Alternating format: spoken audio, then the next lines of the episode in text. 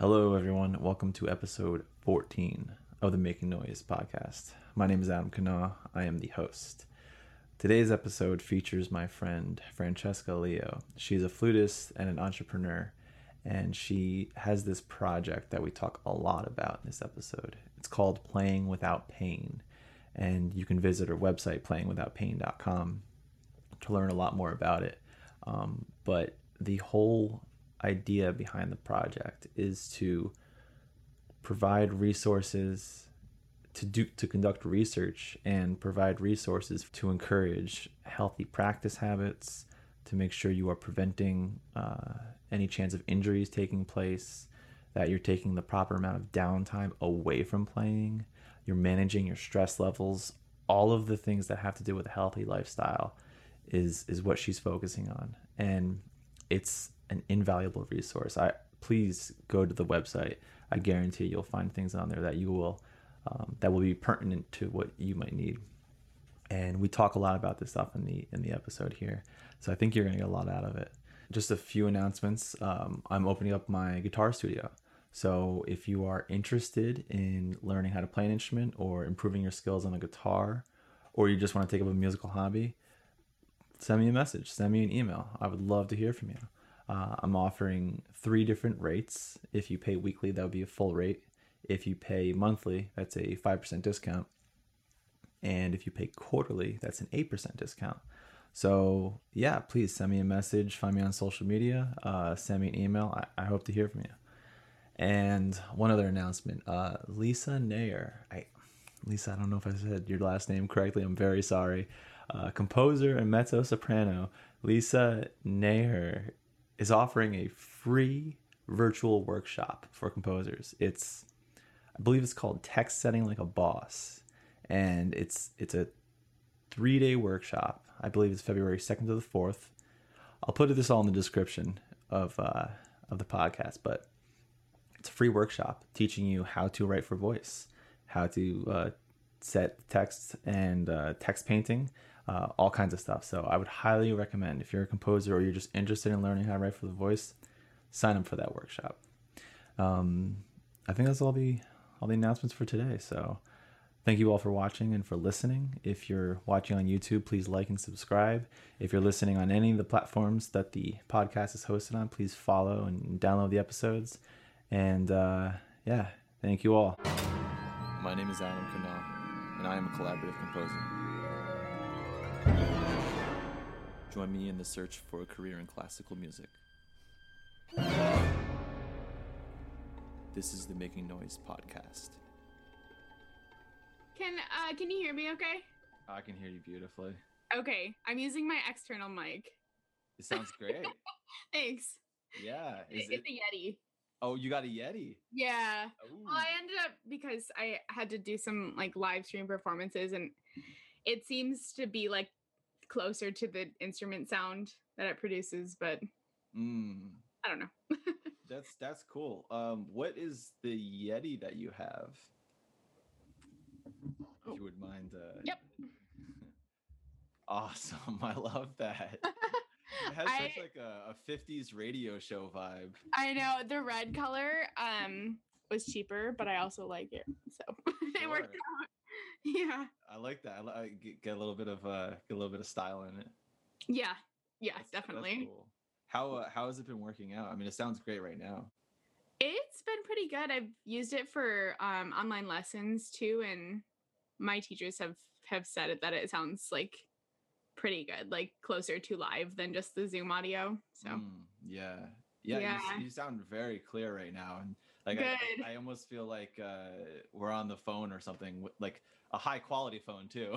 That's awesome. Good. Yeah. yeah. Looks like you have a good setup too. Yeah, I have.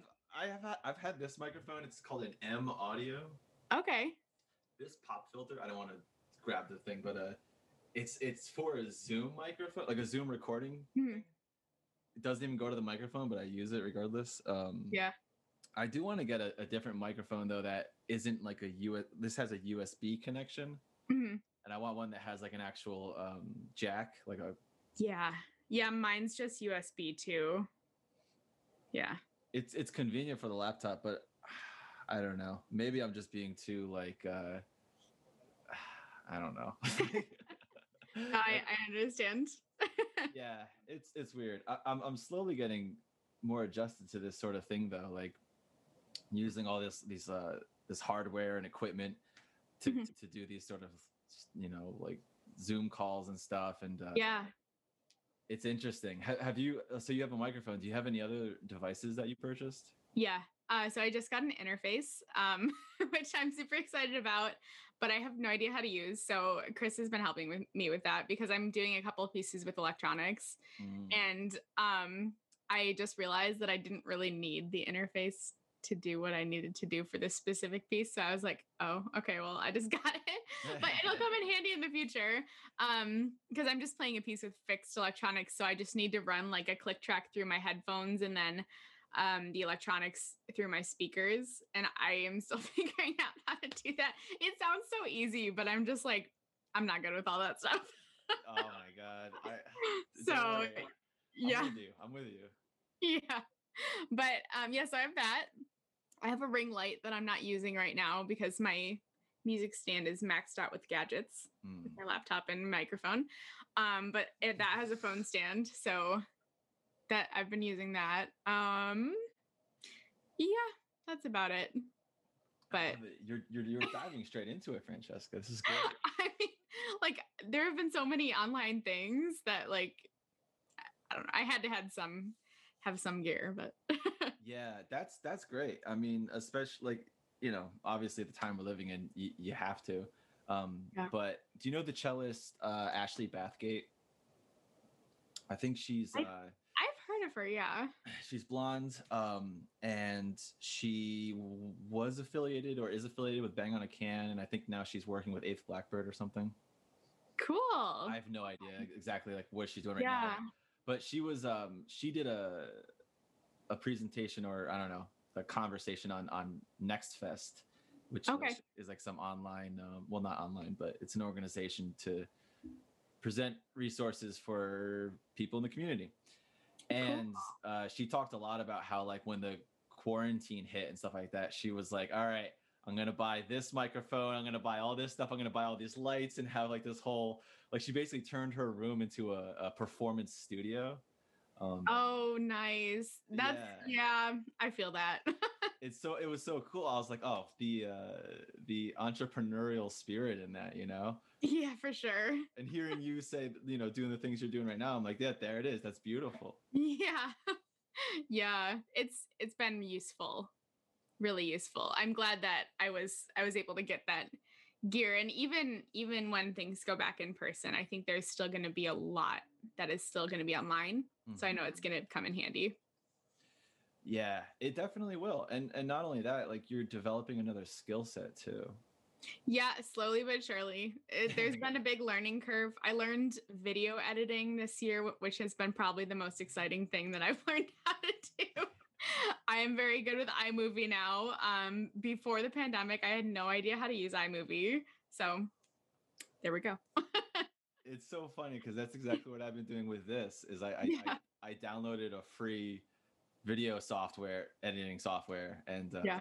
I've been you know getting acquainted with that, and now now I'm like I'm having so much fun making videos. I know it is fun. What what um has this been like for performances and stuff or? Yeah, it's been for um it started out actually I got a a job with the Art of Practicing Institute um as the social media assistant. Hmm. And so I was having to edit a lot of um master classes down to just a one or two minute clip.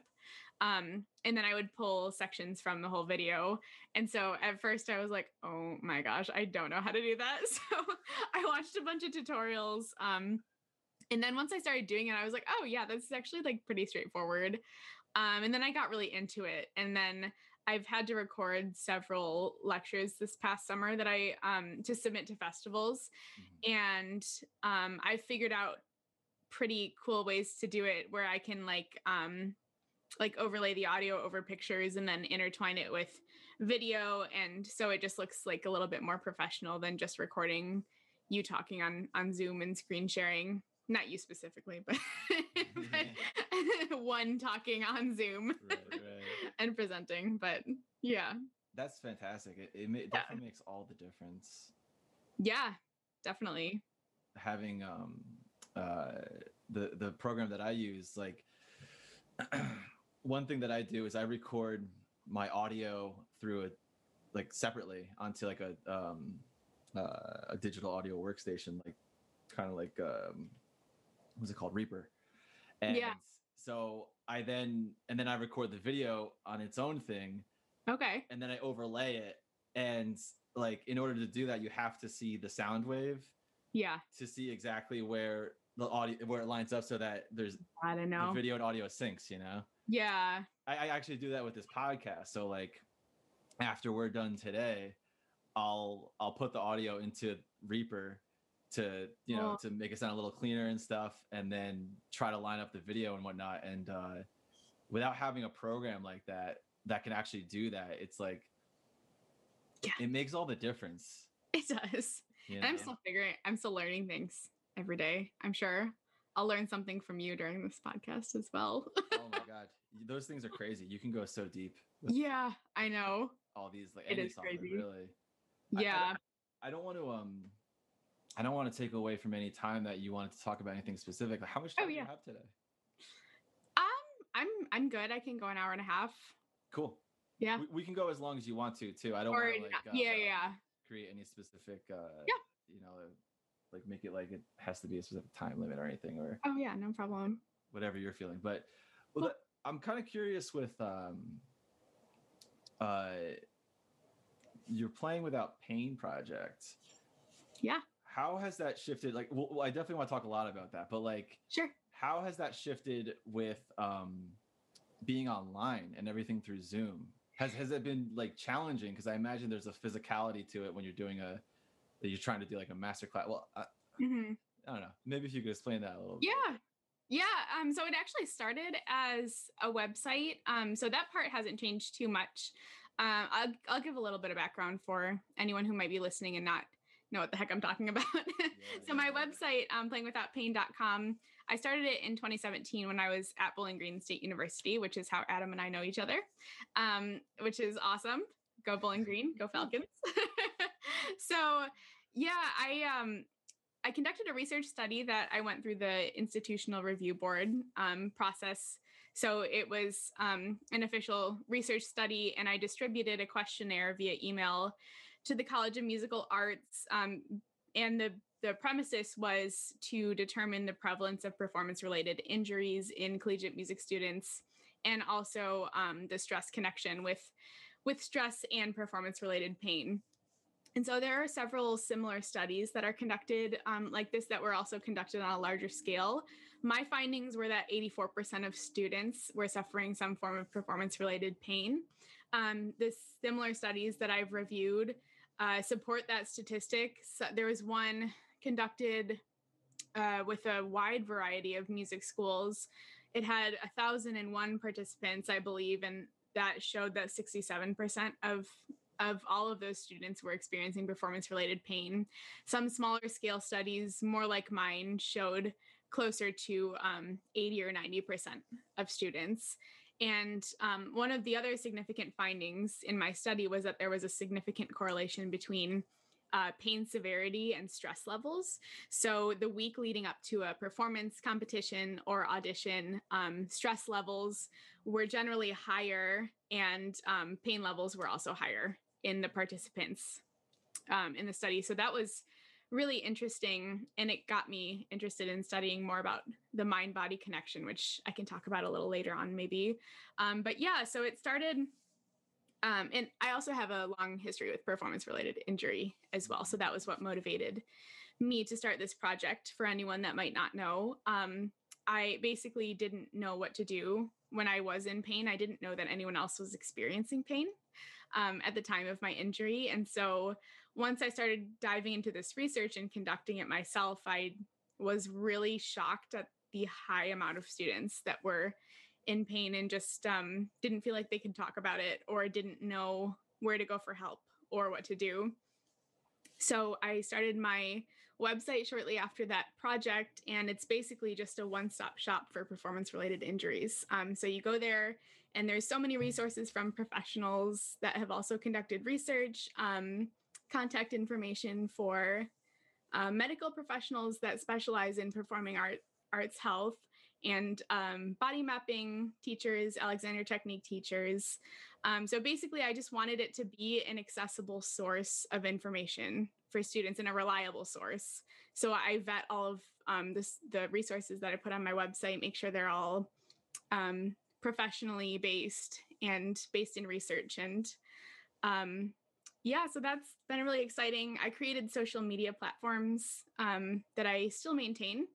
And so my Instagram is at playing without pain, and Facebook is the same handle. So that's all been online. Um, ever since then, I've been presenting on my research and I'm doing a certification as a body mapping educator, also doing a meditation train, teacher training certification right now, um, and just continuing to do research and learn more about um, the co- common causes of performance related injuries and ways to treat them effectively, efficient practicing strategies that you can implement to reduce the amount of time that you spend on your instrument per day, um, and just exercise routines that you can implement and put at the beginning of practice sessions to help get your blood flowing and, and your muscle temperature up so that it helps prevent injury as well. Um, so there's it's a multifaceted um, industry kind of. So there's the prevention management and treatment of of the pain. So um, that's kind of what i've been diving into especially after i graduated this past year. Uh, so that that part has all stayed the same. As for the presentations i did give a few in person over the last year which have been awesome for me, the online presentations are so much better because I am so afraid of public speaking. like it's it's getting better, but I get so nervous and so in person um I feel that that um nervousness a little bit more. But hiding behind a screen definitely helps a little bit me. so um, it's actually helping me practice my public speaking skills so that hopefully I will be able to go um, in a little bit more confidently when I step in front of a group of people in the future. So uh, yeah, so that's how that has changed. But it's it's been awesome because I've been able to connect with so many people across the country that I likely would have never crossed paths with had we not gone to a completely digital world. So that's been really awesome. Yeah, that's that's one of the silver linings with this whole yeah you know, pandemic and everything like that is the the uh, accessibility and connection we have to one another. Yeah, you absolutely. Know? I probably wouldn't be doing this podcast if it didn't happen. You know, like I love this podcast. I'm so happy to be a guest on it. Thanks for inviting me. Oh man, that means a lot. No, I'm yeah, yeah. I'm so happy that you're uh, you know, you wanted to be a part of it. That's cool. Oh, of course. Um yeah, and and uh oh, there's so much in there that you said that I'm I'm so curious and interested yeah. in. Um, but yeah, one of the great things about doing these things online, like you were saying, the uh, sort of stage fright of doing presentations. Yeah.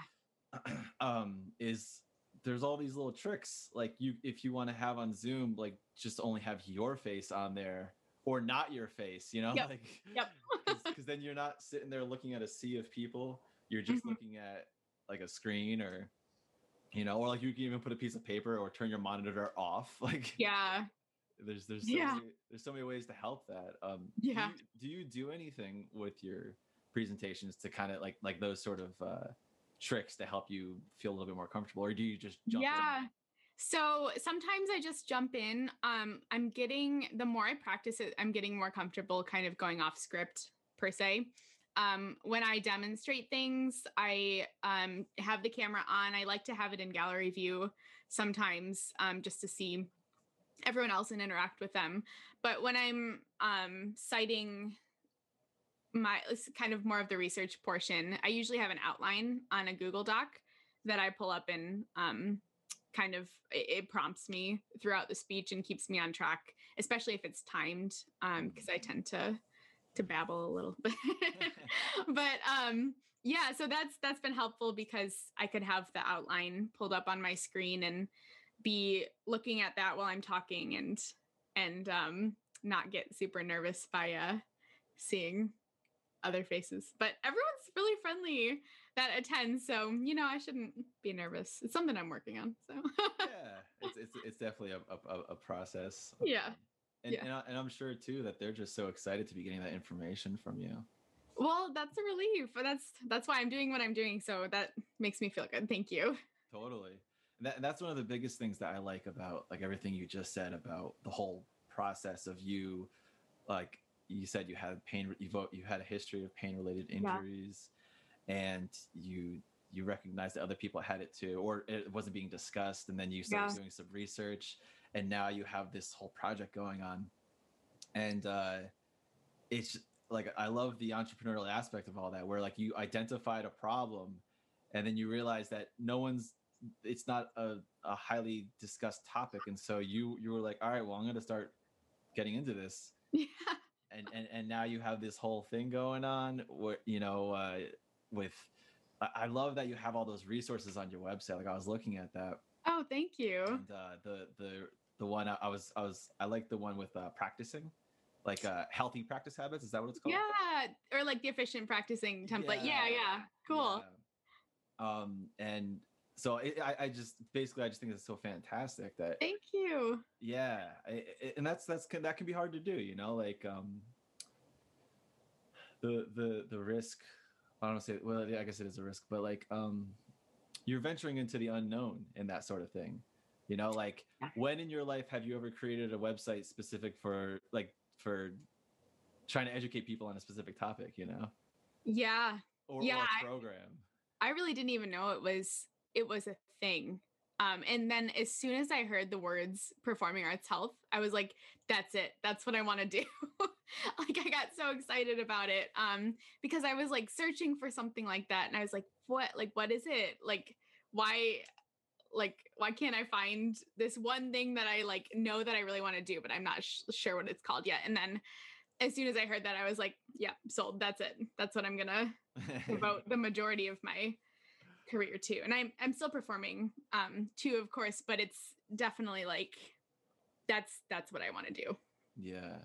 Yeah, I mean and it's definitely so evident how excited you are about all of it, which I imagine also contributes to the uh like you said um uh, you can tend to babble on about the topic. Yeah. like when, when you care so much about something, you're like, "Oh my god, you got to hear everything." yeah. Yeah i mean if you if you talk to my parents i'm i'm living back with them for a bit um which has been great. It's been great to spend time with them. But uh, i am constantly reading a new book or a new article a new study or taking it like a course or a webinar on it. I just like can't i can't get enough of it which i do need to take a break sometimes so i'm working on that but it's yeah it's just like if i ever have like a free half hour or something i'm like okay what what else can i find about it it's that's that's awesome.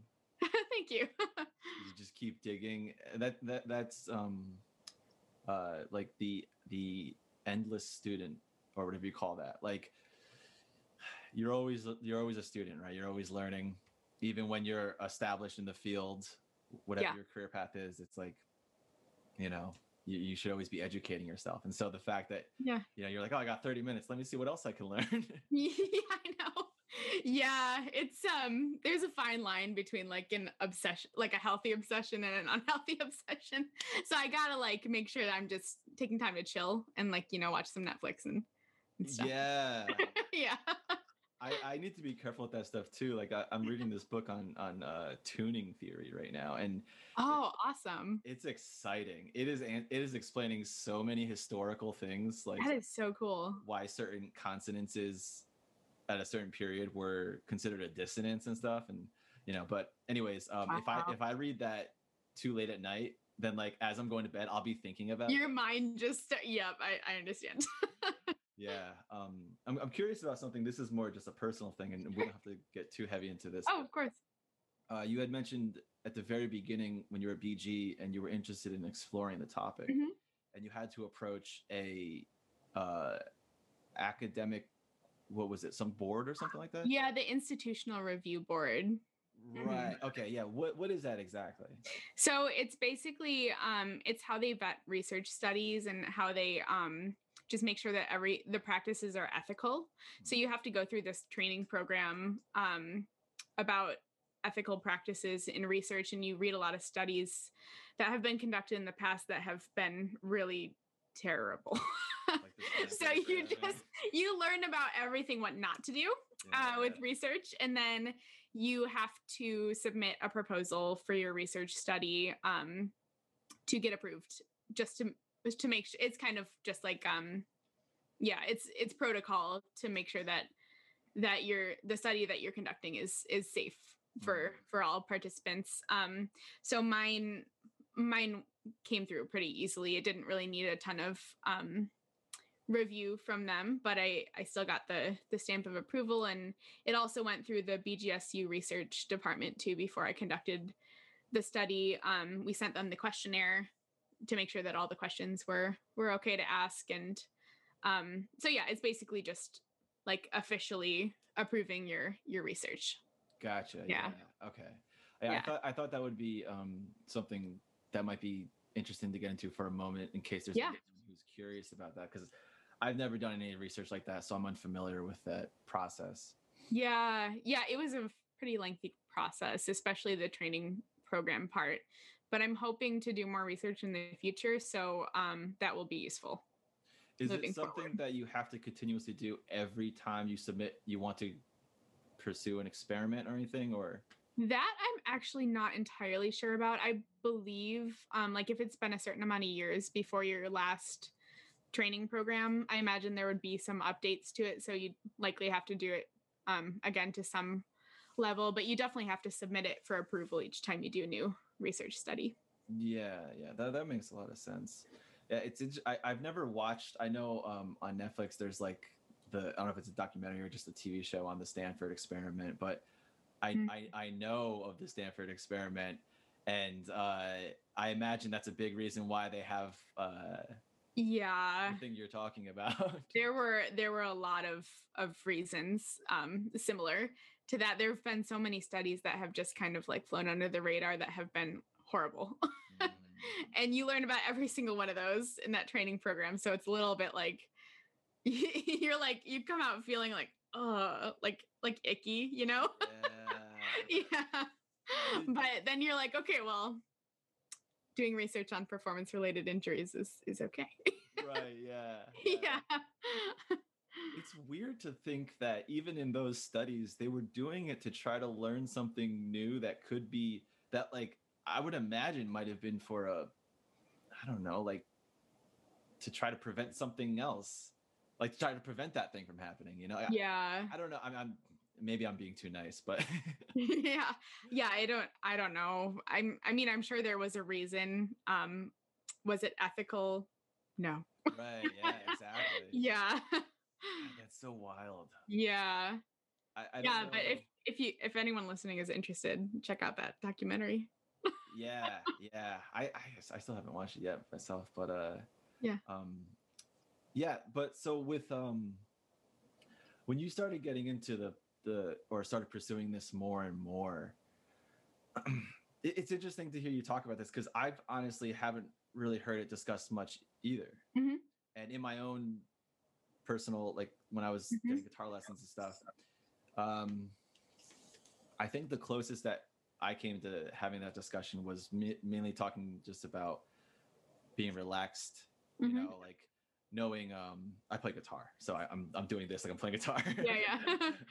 for those listening i'm doing the motion of playing uh, air guitar um but um like for example when you play the guitar doing this is terrible for the shoulders right? Mhm. having your elbow out. Mhm. so like having your arm just coming up i mean i'm sure you you can probably get into this way deeper than i could but from what i've been taught it was like having a straight wrist elbow bent like you know yeah. um in the proper format whatever. I'm having a hard time explaining this but no you're doing great. Thank you. But um but basically like that's probably the closest i've come to really being um exposed to playing you know like you said performance health. And there was a little bit of alexander talk technique talked about and body mapping in this in when i was in choir in my undergrad. Okay Great. um and that was that was always really interesting. Yeah. um what about with your private studies? Like, was it a topic much at all in, in your lessons, or um, was that part of the reason that kind of led you into to, to doing this research? Yeah. Um, so in my early, early years of study, I actually, um, and this is going to be hard to explain on the podcast, but I was playing like with a bent wrist um, with my flute, which was really not great. It was actually cutting off some of the circulation um, to my hands when I was playing. And I learned that because one of my early teachers played like that. Um, and I don't think that she ever realized that it was bad or or ever. Uh, yeah it, it, wasn't affecting her for some reason. So that was how i learned to play. Um i got to after that teacher moved i went to a new teacher. That was when she pointed out my my wrist my wrist bend in my right wrist when i was playing. And so we were working on trying to get this um so the term is like neutral wrist. That's ideal for playing. Um so not not bent and not like really stiff so there's no tension just like kind of neutral.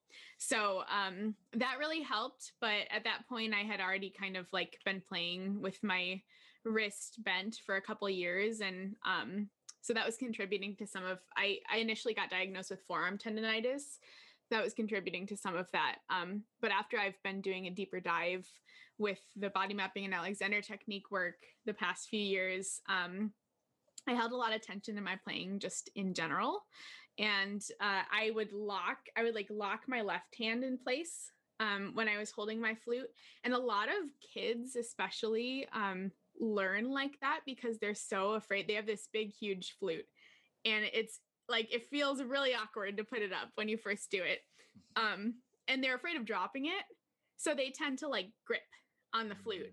That's definitely what I did too, because it it just wasn't talked about. Um, which I'm not putting blame on anyone because, you know, it's just it wasn't widely known and the people that did know it um could talk about it, but I think there's also been a stigma with teachers like they don't want to say anything that could potentially mess their students up or say it wrong. Mm-hmm. So I think a lot of teachers um just have avoided talking about it, which is understandable. Um, but hopefully now that it's kind of sparking a discussion more there's a lot more presentations on wellness for musicians in a lot of festivals that I've been seeing and participating in, which has been really awesome. And there's um, other people in in our age group that are also talking about this and advocating for it. So um, my hopes is that if if you're a music educator listening to this there are a couple of really great courses you can take that basically give you like a ton of information on how to prevent injuries in your students and what to do if you have a student that is injured and how to guide them through it. There's a specific course the performing arts medicine association um, essentials of performing arts medicine certificate course. So um, i can send you a link to that if, if you'd like to link, link it in the description. Definitely. but i took it this past summer. It took me about a month and a half. I did like an hour a day um, and they were broken up into chapters. But it was basically they took um, doctors, they took physical therapists, Alexander Technique teachers, neuroscientists, psychologists, all professionals that were advocating for musicians and performing artists to come give these talks. And there was one whole segment on injury prevention and how you can implement that into your teaching. There was a whole segment on what how to support an injured student and uh, develop a return to play method that was collaborative with their healthcare providers. So that was really awesome because it's something that, you know, students get injured all the time. And a lot of teachers are afraid to interject because they don't want to say or do anything that might make it worse. Mm-hmm. And so that was really helpful to know. Um, and also just having a general awareness of anatomy. You don't have to be an expert either that or or have a couple body mapping or Alexander technique teachers kind of on call that you can refer students to or physical therapists as well if they're in pain um, can really help help in your teaching. And um, i was fortunate to have really good teachers that that did talk about this to some level but unfortunately my early years when i started playing um, it just wasn't talked about and i was doing a lot of things that um, really contributed to the development of my injury. And um, as I'm learning more about it, there's a lot with the mind body connection. There's a huge emotional component of it as well because when you're constantly stressed and you're constantly like beating yourself up and kind of criticizing yourself, which we all do as musicians, especially, um, that can really impact your your physical pain as well and it's subconscious most of the time. So you don't even know that you're carrying so much tension in your body until you suffer from pain or, or an injury later on. And so it's really important to take care of both your mental and your physical health and i think teachers can play a huge role in that um, just by offering a supportive ear in case the student is experiencing external stressors or having just a general level of understanding of a couple tools in your toolkit that you can you can teach your students and then refer them to to other professionals in the event of something more severe. Yeah. Wow. That's that course sounds really really pertinent. Yeah it is. I would highly recommend it. I think they offered it in the summer then they offered it in november. I'm hoping i'm on one of their committees. I'm hoping that they will offer it more frequently. Um, but if not, definitely next summer online. So yeah, yeah. Um, and the last thing you mentioned too about students having a lot of stress already as it is. Yeah. I think especially with music students, it's mm-hmm. you know, you're taking like 15 credits at least, you know depending you know it depends. I don't know. I i always stayed at 12 credits because i didn't want to overwork myself but, uh, uh yeah good for you. That that's smart. Um but i mean if you're a performer right yeah. you're you're in like you're in orchestra you're in chamber ensembles you're doing solo performances you have your lessons yeah. you're you're doing your theory classes history your gen ed classes you're yeah. carrying your instrument everywhere. Yeah. Um you have like uh, you know other activities that you have to do if you're in like a club or something or and then your social life like you have a life outside of that right right and your that's important life. yeah yeah um it's it's interesting hearing you you say all this because it's it's kind of clicking in my mind even more thinking about all that and then how it contributes to the the overall stress both mental and physical that we experience as, as yeah. music students yeah um Absolutely. yeah it, what is something with that? What do you find to be this is this might be too might, be a complex question but like what do you find is is a, a, one of the more challenging aspects about this this field and for people to to start to develop or like yeah. you know what i mean? Yeah. No that's that's a great question. It's definitely one trying to to have people take this seriously because a lot of um musicians we are so stuck and i was there too and i still am there sometimes. We're so stuck in this we have to be perfect we have to please our teacher we have to advance to the next competition or else like like it's really almost as if our self-worth depends on it and that's been something that i've been unpacking myself too um so it's really hard to make changes when you're in that mindset and if you aren't actively experiencing pain it's it's hard to implement changes to prevent injury because um, it just seems like so far off. You're like, well, I'm fine now. Um, I'm just going to keep doing what I'm doing because I don't have time for anything else.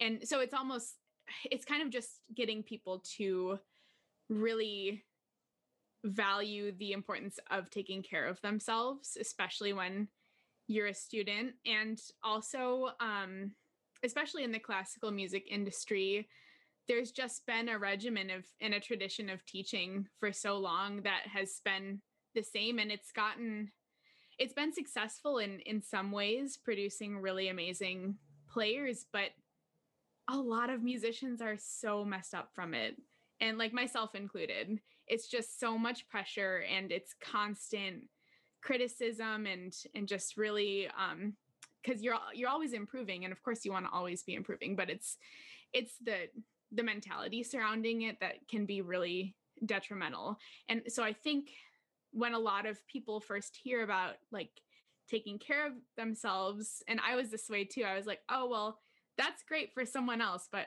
I can't do that because because I don't have time for that or something like that. But it's really um yeah, so I think that's the most challenging part is encouraging people to make changes to take care of themselves without or having them realize that they can do that without um, losing progress or, or losing momentum. And a lot of that comes down to what I think is the efficient practicing, which is really important um, because rewind three or four years ago, I would be in the practice room for five hours at a time, ramming the same run over and over again, making mistakes, continuing to get in my head like, oh, you stink, you're terrible flutist, and like just getting in that really bad headspace where I would just like, I gotta practice more. This has to be better. Um, and that's really you're honestly just ingraining more mistakes and i definitely was and i wasn't making any progress and i was actually probably regressing in my progress because of how much i was just like just berating myself in the practice room. And um, i off i also think that when you're presented with a lot of repertoire that you have to learn like with lessons and ensembles a lot of people tend to cram practice um, which for me that never that never worked because it never stuck. If i was trying to learn a bunch of music all at once and then play it the next day and i know sometimes you can't avoid that like you'll get thrown a, a gig last minute which of course you would want to take and you have to learn the music but when you can learning the music as far in advance as possible and just giving yourself time to learn it like scheduling like okay today I'm going to take one hour. I'm going to take a break in the middle. The first half hour, I'm going to work on these two lines from this piece. The second half hour, I'm going to look work on like these two lines from this other piece, but I'm going to be really intentional about it. And then you come out of the session with a sense of accomplishment because you've actually given yourself time to work in with intention and and you're more focused to when you just don't like throw everything at yourself all at once and for me, implementing that has been really effective because then the work sticks with me. And if I put the piece away for a couple days and then I bring it back out, it actually gets better because your brain subconsciously continues to work on things that you practiced even when you're away from your instrument, which is why breaks are so important. so, um, yeah, and I think that seems so scary to most, especially young students or even professionals that have been practicing six hours a day their whole lives. Um, because the possibility of of practicing less makes it seem like, oh, well, I'm gonna get nothing done and I'm not gonna progress. But actually that's not the case. So yeah, I would say that that process is is probably the most challenging um, and so that's something I've been working on too, because I've had a lot of questions like that myself. It's like, well, how am I going to get better if I only practice two hours a day? But if you're really focused about it and you give yourself breaks and you're intentional and you don't try and do too much at once, it actually like it's been working. I haven't practiced more than two hours a day since this pandemic started, and I've gotten everything accomplished that I've wanted to. And I mean, coming off of a master's degree was helpful with with that because I was practicing a lot more then. But um, I've slowly been trying to work on on reducing the amount of time, but also maintaining the same momentum per se. Right, the amount of focus and and uh, um, like high quality practice. Yeah, right? yeah. Mm-hmm. That's that's so fascinating. Right. Um, th- especially, I've never I've never thought of that before. How you mentioned people are resistant to changing their behaviors in concern of slowing down progress. Yep. Wow. it, I mean, it makes sense because you know it's it's hard to change your behavior. Um, yeah, it is. I, I know. I, I've read before that the reason why most people who win the lottery lose it in a year because they never developed the financial um, behaviors to handle how to handle their money. So like they transfer yeah. their crappy money spending habits. Only now they have a lot more money. Interesting. It's gone. Um, so, wow. Yeah, yeah. Um, so wow, that that's that's heavy. like yeah, I'm sorry, I threw a lot. No, yeah, no, it no, is no, heavy. no. I- I'm just Yeah. I'm like I'm, thi- It I'm is. thinking it in my head and I'm yeah, like I'm like there's so many things I'm curious about and I want to go into and yeah, stuff. of course. Um, what is what is something how do you approach that with people especially when they're very resistant with with altering their behavior Yeah, I haven't worked directly with too many people on this yet. I'm hoping to in the future. Um, so right now I'm doing a lot of that work on myself because I um I'm definitely like type A, like I have to do everything, I have to do as much as possible, and I have to be perfect at everything. so that's that's what I've been unpacking too. But a lot of musicians are are similar in that way. Um and so I think that by doing this this work myself and kind of speaking from personal experience, it might help other people relate to it. Um, but when I when I do talk about it with people, I, I do often refer to to case studies of it, like friends that have done it or or people I look up to that have come out with their injury stories and um, kind of like how they've overcome it and they're still incredible musicians and are getting professional opportunities playing in orchestras. Um, so it can be done. And I think by showing people success stories like that or telling them, it, it makes it easier. Um, because when you're told, okay, well, you have to make all these changes, then people kind of like freak out, I think, which is understandable. Like, you're like, well, I've been, I've gotten this far with work like working the way I have been and it's been working for me so I'm going to keep going um when they're actually like really like hurting. And even if they don't um kind of admit admit that to themselves it's it's just so much easier when when you're able to take care of yourself and prioritize yourself and in addition to doing your craft. And i also think it's important for for people to know that you are your own person and playing music is what you do it's not who you are which is hard to understand sometimes because as artists we just put everything into our work and i'm sure you can relate to that where it's it's hard to kind of separate ourselves from our music and that's also another interesting topic where um, the reason that a lot of artists take criticism so personally is because they put so much of themselves into their music making or into their composition. And so when you receive um, a piece of negative criticism, you really take that personally. And I have struggled with that my whole life. And um, so that's another component, just really being able to identify your sense of self apart from your music and then saying music is what I do and what I love, but it's not who I am. And that also helps build confidence and it helps take um take criticism, which is is something that we're we have to be used to as performing artists because it's it's the nature of of the industry. And I think being able to separate yourself um helps and then you realize that, oh, I am a, I am my own person. I'm worth um investing time to take care of myself in addition to playing playing my instrument or or doing my craft. Oh wow. That's that's um such a, a great perspective to have. Um i I'm, I'm i'm i'm serious serious amateur hours happening right now. I forgot to silence my phone so uh, let me just do that really quick. I apologize. Oh you're fine. Did it go off? I didn't hear Yeah, it. it started going off and then it distracted me but i, I did get everything you said. I didn't hear um, it that's good total amateur hour i'm telling you. No, it's fine. Whoa we've been going for an hour almost holy crap. Yeah Um, wow. wow. Went by quick. It flies by. Yeah. Um, I love what you just said about uh, music not being everything you are, or um, what was the line you said exactly? It was like, it's not who you are it's it's what you do and what you love. Right, right. Um, Stephen King has this book on writing, which he describes his Mhm. craft or whatever. And he talks about how in the 80s or whatever, when he like started reaching uh, success and everything, yeah he was heavily into alcoholism and drug Mhm. addiction and stuff. hmm And one of the things he always wanted was a giant mahogany desk for his writing, you know? yeah He placed it in the center of his office and it was this big desk, whatever.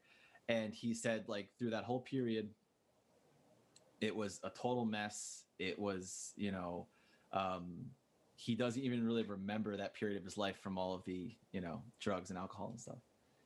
And when he became sober, he threw the desk out, got a tiny little desk, and put it in the corner of the room. Wow. And the idea behind it was that his life, he doesn't want his life to res- revolve around his work. He wants his work to contribute to his life. you Yes. know? And that's what what you just said made me think of that. Yeah. Have you seen the movie Soul yet? On from Pixar? No. It just came out. It's on um I think it's only streaming on Disney Plus, which Okay. I was able to get a free account for one year with my Verizon account. So that's why I've been like watching on Disney Plus. But um yeah, if if you have a chance, I think you can do a free trial. Um yeah, I do Verizon. yeah, you can do like a seven day free trial. Just do that and then watch it. but yeah, what's, it's all about?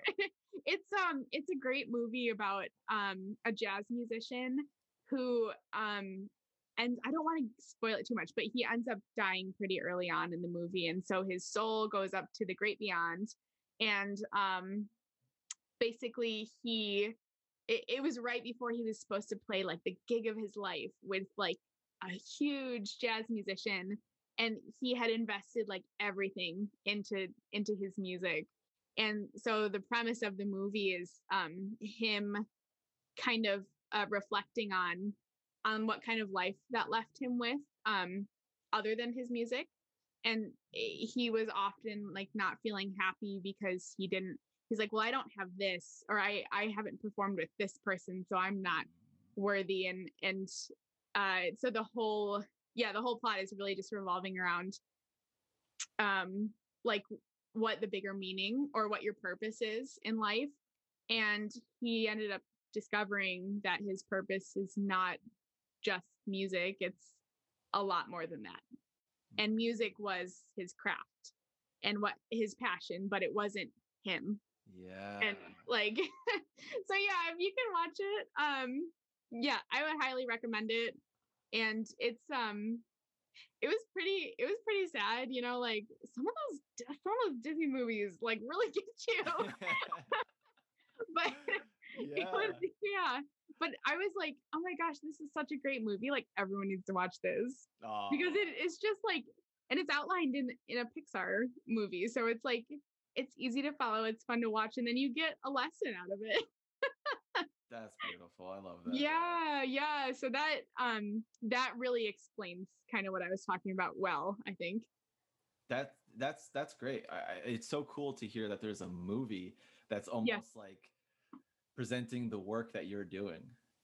yeah yeah well this yeah this is a part of part of the work that i'm doing but yeah and a lot of other people have researched this too it's a big um topic in in the therapy world right now as well as kind of like figuring out your sense of self so that you're not as attached and dependent on the way that circumstances turn out Mm. in in either the professional world or um or otherwise but yeah and especially for performing artists because w- we just really just you have to invest so much of yourself Mm. into it and so it can get really detrimental and and i like what you brought up about the stephen king um was it a novel you said or a movie It was a um um it's a memoir. It's it's A memoir. like a, a how to in a way. Okay. It's, it's also like it's a memoir, so it's also like biographical. okay yeah i'd be interested to read that It- definitely but it's a cool read.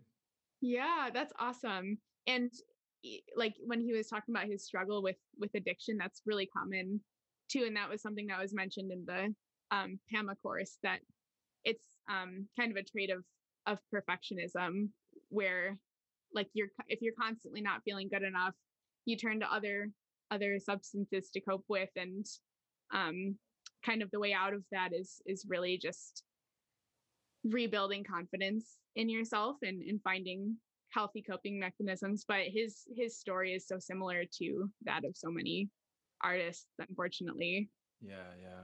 yeah This this is this is so interesting. Um the psychological aspect is is so so prevalent, I think. I mean, like you you were saying um we critique ourselves constantly, harshly too, Mhm. and we have such high expectations. Mhm. In, in previous episodes on this podcast, I know uh, people we've talked about how we're almost trained to critique ourselves. you know, Yeah, we are. It's like Yeah. you're trying to perfect the craft, the interpretation, the musicality, your performance, and Yeah. and and and not only that you're constantly being compared like whether or not it's like oh this person's better this person's worse but like you're entering competitions you're mm. competing to get a specific position in the orchestra or whatever Yeah. or or to have like i don't know like be selected for a grant right Yeah. Yeah. It's it's I've, I've been kind of thinking about this lately like what a weird freaking way that our field operates It's I'm gonna come out and say it's a little messed up. I, I think it is too I, yeah. I don't want my I don't want my livelihood to be dependent on if I get selected for a grant. I know, but it's really it's that's how it feels, and especially I think in the orchestral world, there are so few spots, especially for wind instruments and and percussion and um and other instruments where there's only one or two positions open. Um, in general, whenever a spot opens, there's thousands of people that go to that audition, and thousand like they're all probably really highly prepared Mm-hmm. and the committee will pick based on their preferences for that day and i think the hardest part is especially with with orchestral auditions it's a lifestyle that you have to commit to. You have to just commit to practicing your excerpts so much because that's that's all that they're asking in the auditions. So it's you spend your whole life playing them and on average there have been studies about this on average it takes a musician about 40 professional auditions before they get a position.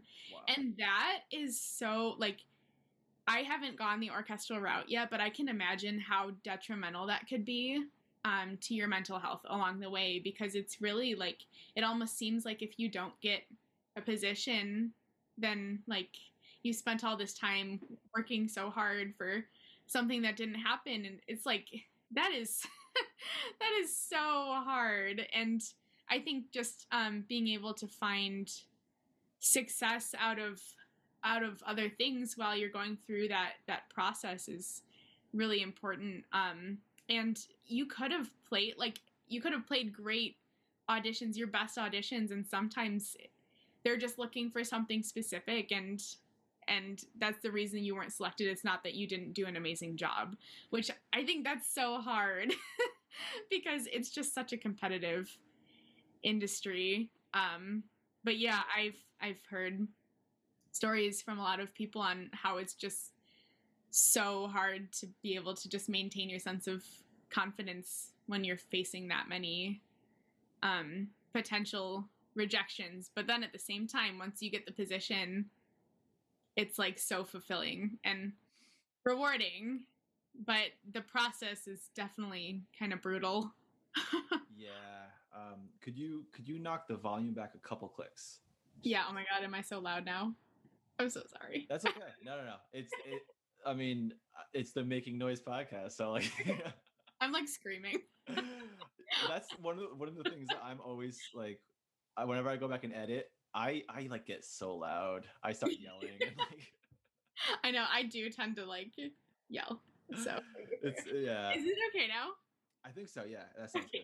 okay Yeah, it's you're totally right with the fact that you know we're we're constantly trying to um, like prove ourselves for things, and and it's hard to not seek that validation yeah you have to be you have to be accepted by someone to get the thing that you want. Yeah i and know. And i think that goes back to what you were saying about having some sort of purpose outside of what you know like i yeah. guess like a vision statement in a Yeah. way Mhm. you know i mean i know like i i keep track of everything i apply to only only to know that what i applied to when i applied what i submitted and then like i can reapply again if i don't get accepted and in 2020 i think i applied to like nearly 30 different things oh my gosh and uh i, I didn't get any of them you know like I understand that. Yeah. yeah, and it's it's not it's not um Yeah. to it's not like woe is me. I'm not trying to like No, no. it's just It's it's just to display like the to confirm like what you're saying is it's like yeah it's you you you have to keep putting yourself out there and it's it's hard to maintain that balance of uh like sanity and like Yeah. Yeah, exactly. And rejections are essential in in the path to success. Like you Mhm. have to have rejections to be successful. And um, just knowing how to handle them in a healthy way is really helpful, especially when, um, like you said, like you can apply to like so many things. And then if you don't get any of them, like a lot of the time, it's common to question your sense of self-worth when often the case is is just that they only had like one or two openings and there's a lot of factors that go into decisions but yeah i definitely understand like when when i was preparing for graduation this past may i submitted to a lot of orchestral fellowships and i was really hopeful that i would get at least one of them and i didn't get any. Um, and that was kind of like i put all my eggs in that basket. And after that i was like i really felt like a failure. But then there i had to work through that process because it's like okay well you know so many people applied to this and it doesn't mean that my tape was bad necessarily. It's just it was just the circumstance and and you have to kind of like take that and it's always helpful to ask for for comments if they have comments from the judging process because you can learn from it but it's it's really hard. Yeah yeah. And then you will get that one um acceptance and then it kind of makes everything all better in my opinion. Yeah I, I definitely agree with that. I- I, I mean that's that's been sort of the case for me and great advice on asking for feedback that's that's definitely yeah but that's hard too because then you're like you don't want it to be rubbed in after you get a rejection. Um but it's also it can be really helpful because if you apply for that same thing in the future and and there was something um that they thought could be improved and and you go in and improve it maybe it'll increase your chances in the future. But yeah it's like that's hard for me. Yeah. Yeah. What is something with um with applying to to um like whatever orchestra opportunities or like job opportunities or grants or whatever um is that i- i- is there something in because that's like more of a psychological thing than you know the physical aspect of playing and stuff like Mhm. that um what is something like what what are, what is like one thing that you think would be beneficial for most people to be doing to help them maintain that balance. Like we, we mentioned having a vision and stuff but like is uh i'm being really really vague with this. Is there anything specific you could say that's like you know have a routine or like drink tea you know? Like Um, this is it might seem a little obvious, I guess, but like for me, it has always not been. Just try and have a hobby outside of what you do, which has been so hard for me because my hobby is what I do, and that's been like another part of the identity crisis. Like, who am I outside of what I do? so I've been working through that. Um, but yeah, just really having like healthy coping mechanisms i would say um so for me lately i, I mean like i definitely have the occasional bev- like beverage you know but but you know but um yeah outside of um that i typically like the way i unwind is usually i really have i value my my netflix time before bed. And i like will get invested in a show and i'll watch a couple episodes of it because it really just helps take my mind off of of things. And then um I also have been really loving exercising lately, especially when we spend so much time inside, um, because exercise really um, it can help reduce symptoms of anxiety, which is something that a lot of people don't know. I think, um, and so I've always been a really anxious person, and when I when I do a workout, I feel a lot better after, and then I sleep a lot better too that night because it just like puts you in a really great sleep mood. So uh, just doing any kind of movement really, really helps me. And, and you have to figure out the kind that works best for you, um, depending on your lifestyle. But even just like going for a short walk, um, because I have not been leaving the house much these days. So just forcing myself to go outside, walk around the block has been really helpful. Um, so yeah, does that kind of answer your question or were, That was a great answer. topic? Okay. yeah, totally. Like like that was Yeah. That was just direct. Like yeah, you know, do a little bit exercise, have a wind down period. yeah. That's that's important. I mean, Yeah.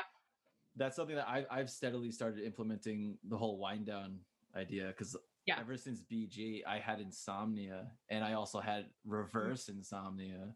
Like oh gosh.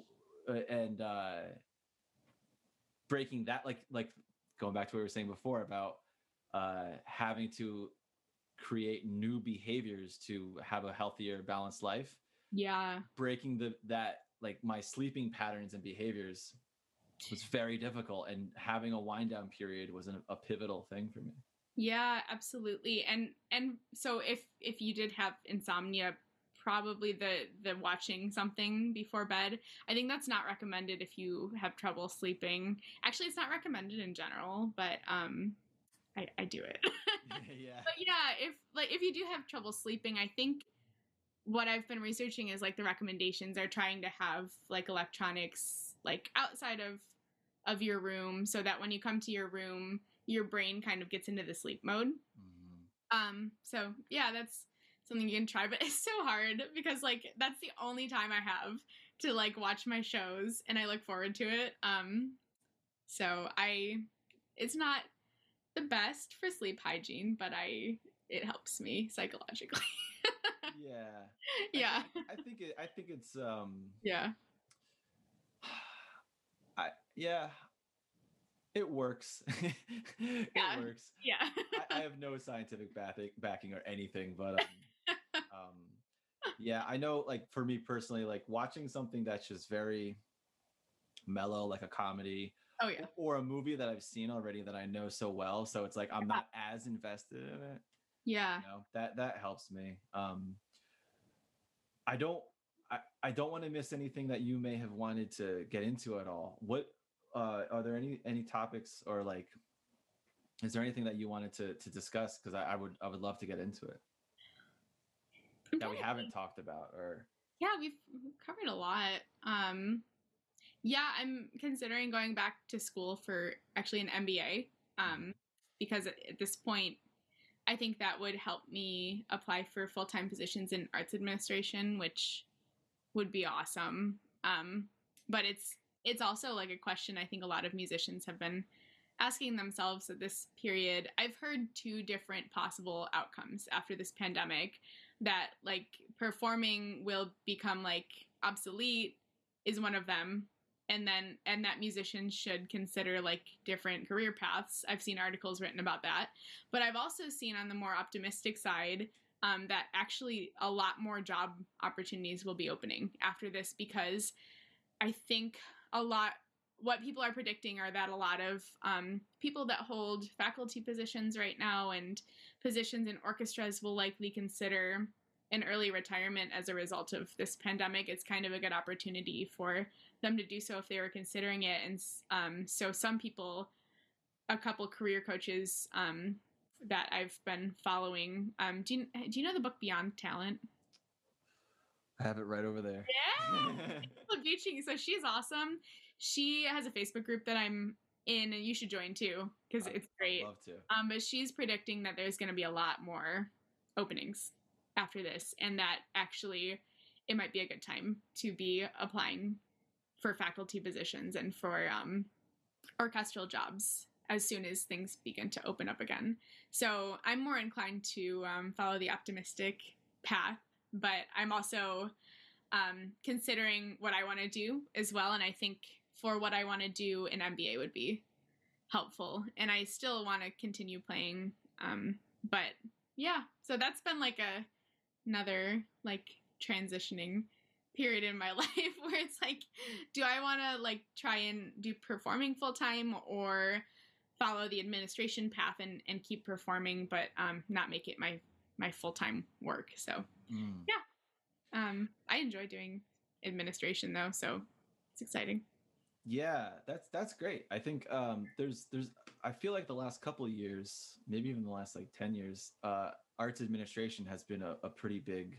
There's been a boom in there in a way. Yeah, yeah, it's great, and my hope is that um, at once I get the body mapping certification, it would be awesome to apply for faculty jobs as a body mapping teacher for music schools, um, and also uh, work in career consultation for musicians in the the mu- music entrepreneurship centers, which is the office that I worked in at Manhattan School of Music when I was a graduate student. Um, I loved it, and I loved being able to help musicians like find find the true path that they want to go on and and embrace their their creative projects and realize that there are not only three paths that you can take as mm. as a professional musician like because a lot of people think you can only do orchestral or teaching or um, arts administration but really there's a lot of different niches within that that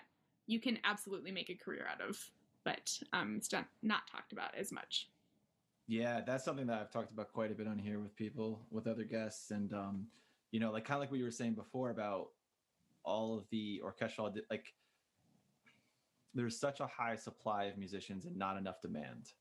Yes. You know, like the the amount of orchestral seats or faculty positions that are available is like this much.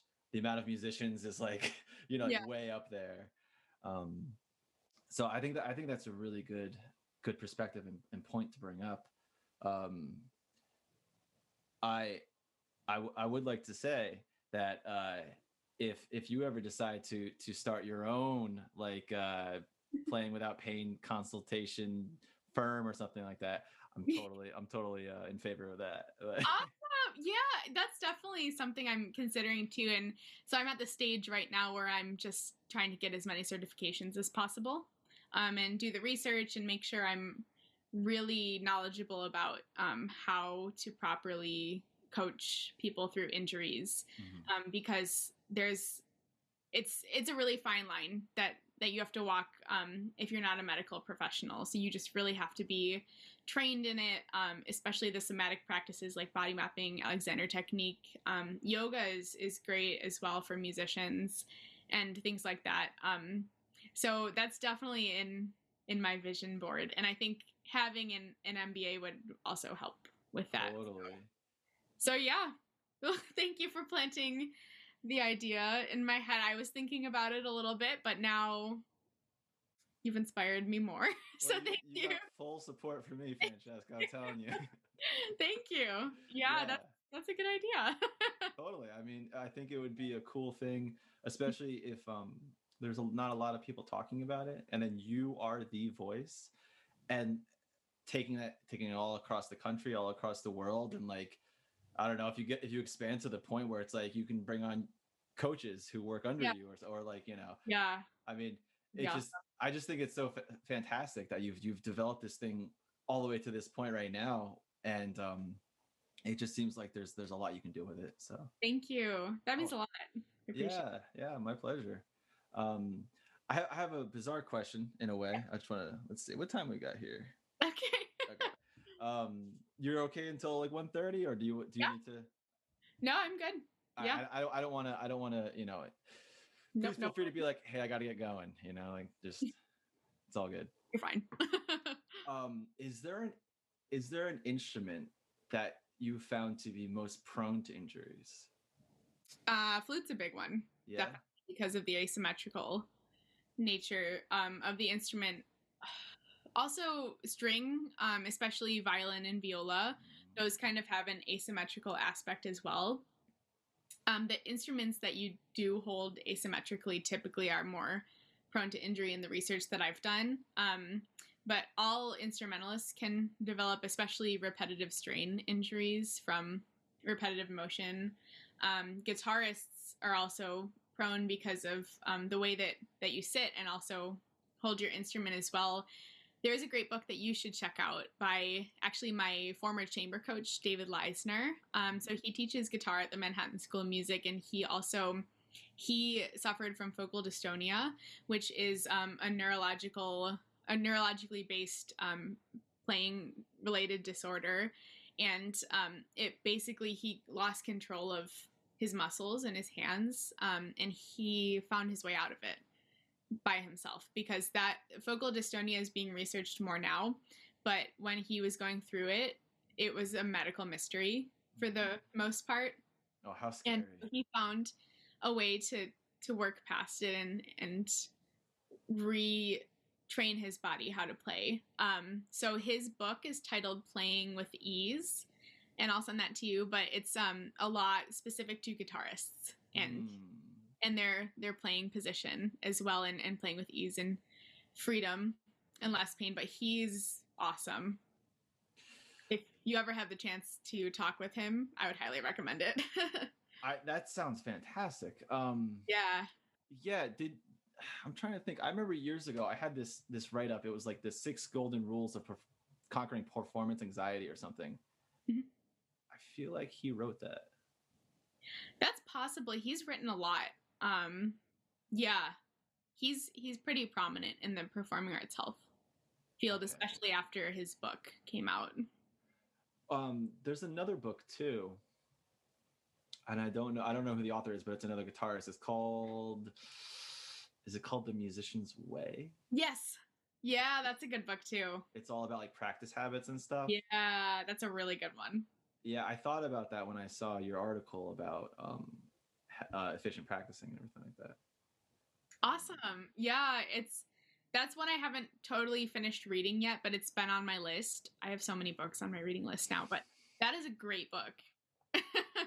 yeah it, it Yeah. really is it, like it it definitely breaks apart the whole idea of like how to practice that, like, Mhm. like you said like efficiently and everything and, yeah and the art of practicing um so i'm working with the author of that right now she has a, a summer institute um that's also really helpful for musicians that have um, kind of gotten into this really self-critical negative headspace and are trying to find their way out of it um and often those same people have the performance related injury aspect as well um that really goes hand in hand.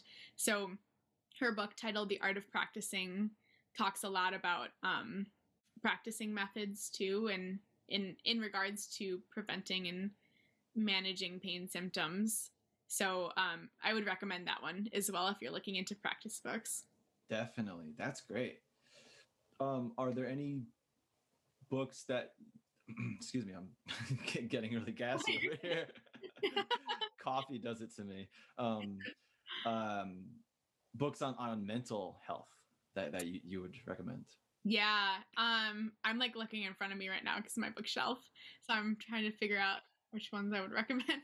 Um, there's a lot actually for mental health. If you're interested in really just learning more about the psychology aspect of of things like um, anxiety, depression, um, and other um, other things along those lines, the Institute for Brain Potential um, is doing these online six hour webinar courses that I've been taking. So you can sign up. They're about like $70 per course, but you get a ton of information and you can watch it for a specific amount of time before it goes away. But um, they have courses on like the psychology behind perfectionism, which is one that I took. That one was really interesting and I learned a ton. Um, they have a lot of different courses on the mind body connection, on um, the uh, like generalized anxiety disorder and understanding and treating anxiety. Uh, they have some. They have webinars about depression, about um, OCD, about other anxiety related disorders as well. So if you're interested in learning more about mental health, and those are all conducted by um, by psychologists, and so those are all really awesome. I've learned a ton um, Mm. about especially the the scientific reasoning um, behind what what is occurring in the brain when you have depression or anxiety and and ways to manage it and treat it. So that's um, been really fascinating. But there's also a book called The Body Keeps the Score, which is really fascinating for the mind body connection, um, and it kind of explains like trauma and how that often sits in our bodies um, if we don't process it or uh, if we don't process it properly. It kind of sits and it can turn into physical pain Um, so that's really an interesting book. Wow. Yeah. that that that does sound really fascinating. Um, yeah. I'm curious about that. I'm gonna have to look into it. Yeah. It's, I would highly recommend it. I like I like the the institute that you had mentioned too. Yeah. And they have like courses on seriously every topic you could ever imagine. And they're offering them constantly.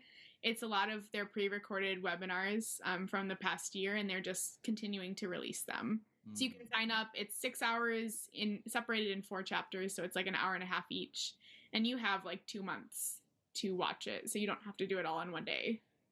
That you know what's cool about that too is you can rewatch it Exactly. and like yeah, keep taking it in and like you yeah, know, getting more into it. Um, yeah. yeah. I I um I just had this thought. If at any point you are conducting any more, you need like a person to experiment with or like to test stuff. I will gladly volunteer myself. Awesome. I'm dead serious too. I will I will gladly volunteer myself in whatever Awesome. capacity I can. You know. Um, Cool. Well, I'll definitely keep that in mind. I would love to do more research, so thank you for volunteering Yeah. Yeah, totally. Or if As you do, the- if you, test subject. yeah, exactly, exactly. Um, I can say that as a composer. I mean, I have Mm-hmm. uh, I, I purchased this desk during grad school Mhm. with uh, the drafting table where it comes up. So like Yeah. when I'm composing, I'm not hunched over my desk. It's like the That's great. Good for you. that was a game changer for me because I got so Yeah. tired of you know. Um, Oh, that's awesome. yeah, I would highly recommend all people who are you know anyone's a composer or whatever Yeah. get a drafting table. Oh, yeah. That's awesome. yeah um but um oh there was something i was gonna say uh i lost it no worries.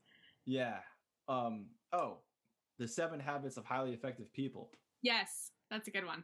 i that book i've read it once like years ago i revisited it like two years ago and every time i read that thing that's one of those books where like i get more from it than i did the last time I love that.